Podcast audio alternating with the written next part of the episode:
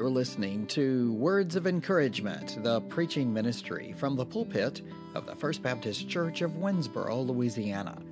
Prepare ye the way of the Lord.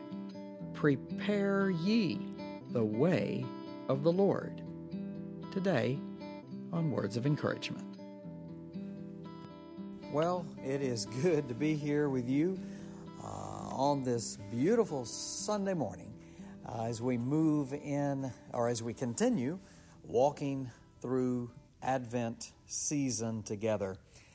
Uh, I want to share with you this morning, I've entitled this, Prepare Ye the Way of the Lord. Prepare ye the way of the Lord. Preparation. Hmm. I love to enjoy events, but I'm not one that is good at preparing for an event. I, I, mean, I can do what I'm told, but do not give me the full responsibility of what goes where and when it will happen.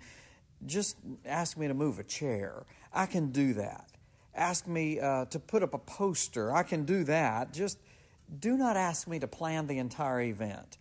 I will mess it up in some way. give me one task and let me roll with it. I'll be fine.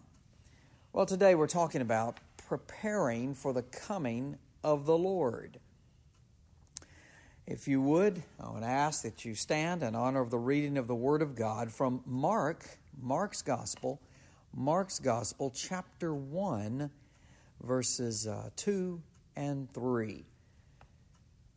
The Bible says, As it is written in Isaiah the prophet, Behold, I send my messenger ahead of you, who will prepare your way. The voice of one crying in the wilderness, Make ready the way of the Lord, make his paths straight.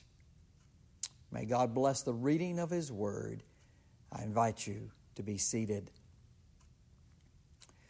Well, first, I want us to see that Malachi foretells the sending of John the Baptist. Look at verse 2. It says, Behold, I, or as it is written in Isaiah the prophet, Behold, I send my messenger ahead of you who will prepare your way. Now, these words are from Malachi chapter 3, verse 1.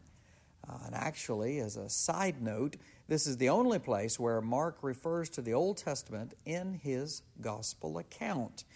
Uh, now it says Isaiah. Uh, in some translations, it says as it is written in the prophets. Uh, some Bible scholars believe that uh, Isaiah used Malachi's words, uh, and then so he was quoted here by Mark. Uh, but you find these words in Malachi. Well, John the Baptist was sent ahead of the coming of Jesus. He was sent to prepare the people for the coming of Christ. They needed to be ready. First, they needed to know that he was coming soon. Second, they needed to be prepared for his coming. It is very important that the people know that he is coming. Well, how can they prepare for the one who is coming if they don't know he's coming? I mean, you, how do you prepare for an unexpected guest? I mean, you, that, that's impossible. Now, I know growing up, there were ladies in the church uh, First Baptist Vivian. They were always prepared. Their house was immaculate. They were always ready for some unexpected visitor. But most of us don't do that. Most of us do not live that way. Uh, we're not ready so, how do you prepare for the coming of someone you do not know about? Well, they needed to know about this, and this is why John is sent. Notice the words are before thy face. Uh, other translations translated say ahead of you, uh, and that's what uh, this uh, the NASB says. Uh, but as we look at uh, when we look at the King James version of the Bible, we find that it says, Behold, I send my messenger before thy face. I like that. This is exactly what is meant. Before the face of Jesus was seen, the face of John the Baptist would be seen. John is to prepare people for the coming of Christ. As a child of God, as followers of Jesus, we have been given a similar task of helping others to know and prepare for the second coming of Christ. Before Jesus comes, people need to see our face. Well, you may think, well, no, I don't want to do that. Oh, no, they need to hear from you that Jesus is coming. Uh, else, otherwise, they will not know.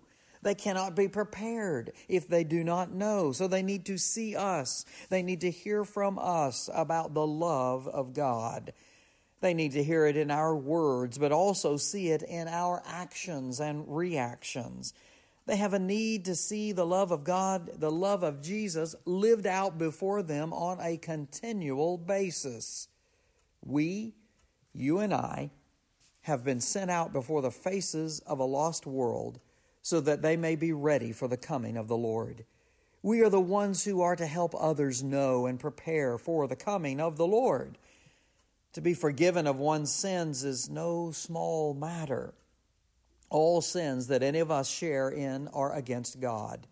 We answer to Him for our actions.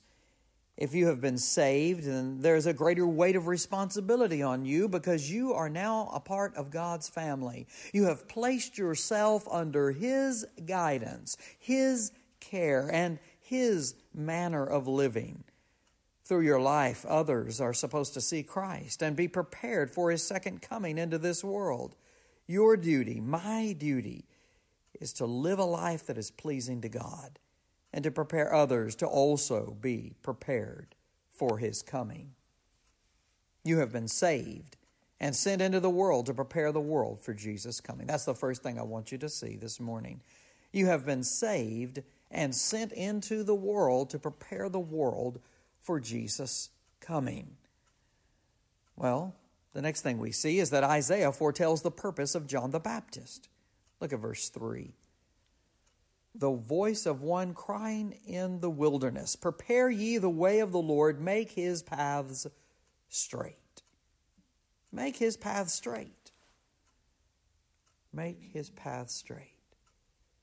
First, we see the voice of one crying in the wilderness. In other words, he is a lone voice in a wilderness. There are no other voices speaking about the coming of the Lord. There's nobody out there saying he's coming. He's coming. He's the only one. He is the messenger. Now, the scriptures had foretold that Jesus was coming. They knew that he was coming, but they didn't know how soon. And John the Baptist is saying, He's coming. He's coming soon. He's coming. He's coming. Let me let you know that a, a, time is coming when we will be lone voices in the wilderness of this world. No one will be talking about Jesus coming again, and it will be up to you and to me to speak out, to say something about the fact that Jesus is coming again. Already we have Christian brothers and sisters who've been led astray, who have lost focus and speak of the politics of our nation more than they do Jesus himself. Listen, people need to know who Jesus is and that he's coming again. The time for us to speak has, or to speak up has come, but is not yet gone. There is still time for us to tell others about Him. If you can hear me today, you still have time to tell someone about Jesus. Notice Jesus' purpose is to, or John's purpose rather, is to prepare the way of the Lord. This word prepare means to make ready or suitable or equip in advance for a particular purpose or for some use, event, or other purpose. Just as time is taken to prepare your home for guests, John is to prepare the hearts of people for the coming of Christ. This making of his paths straight, this preparation is exactly that a preparation of hearts.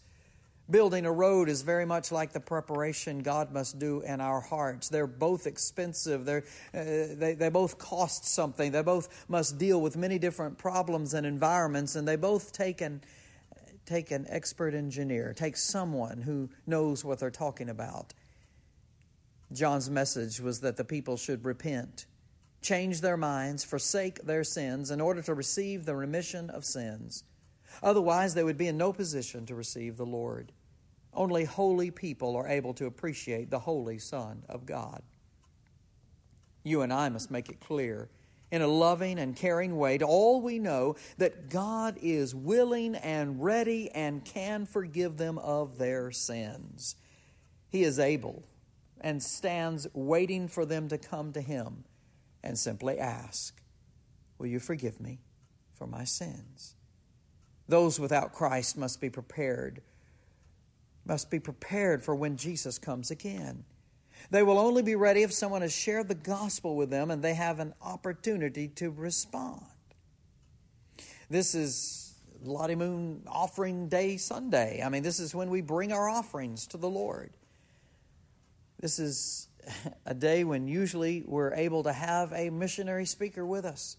Uh, and for those of you who are listening, we had one, but we were unable to share with you on the radio his sharing with us. But Lottie Moon, I, I, who, who, who is Lottie Moon? Lottie Moon was a young lady who grew up feeling the strong urge of the Lord calling her uh, at one point to go to China. And she knew that people in China needed to hear about Jesus. And she went to prepare him, or to prepare those people for his second coming. They needed to hear about him. She knew about him. She took him to them. On Christmas Eve, she was returning to America and she passed away. Some records indicate malnutrition as the cause. She gave her food away over there when people needed food, and she ate a little less. So some feel it was malnutrition, others states dementia. But she gave her life serving the Lord in a foreign country. You and I, you and I must give our lives to the Lord, to serving the Lord, whether we're here, whether He leads us here in, in Winnsboro or to China or somewhere else.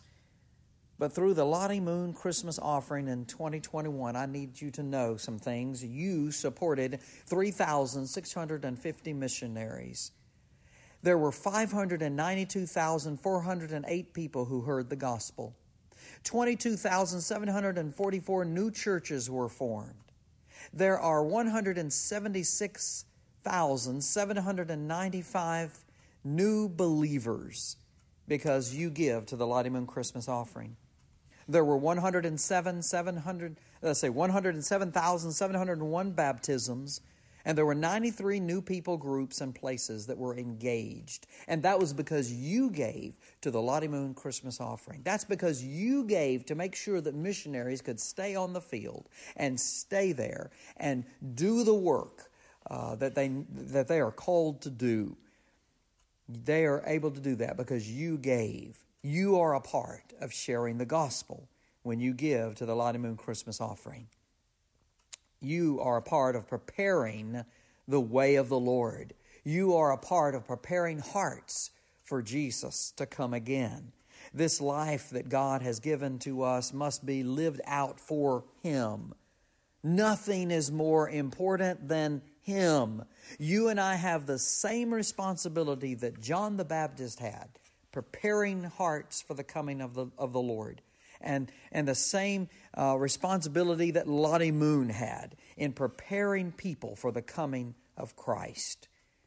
My question for you this morning is How are you fulfilling your purpose in God's family beyond giving financial feet to the gospel? How are you helping prepare others' hearts for the coming of Jesus? What are you doing?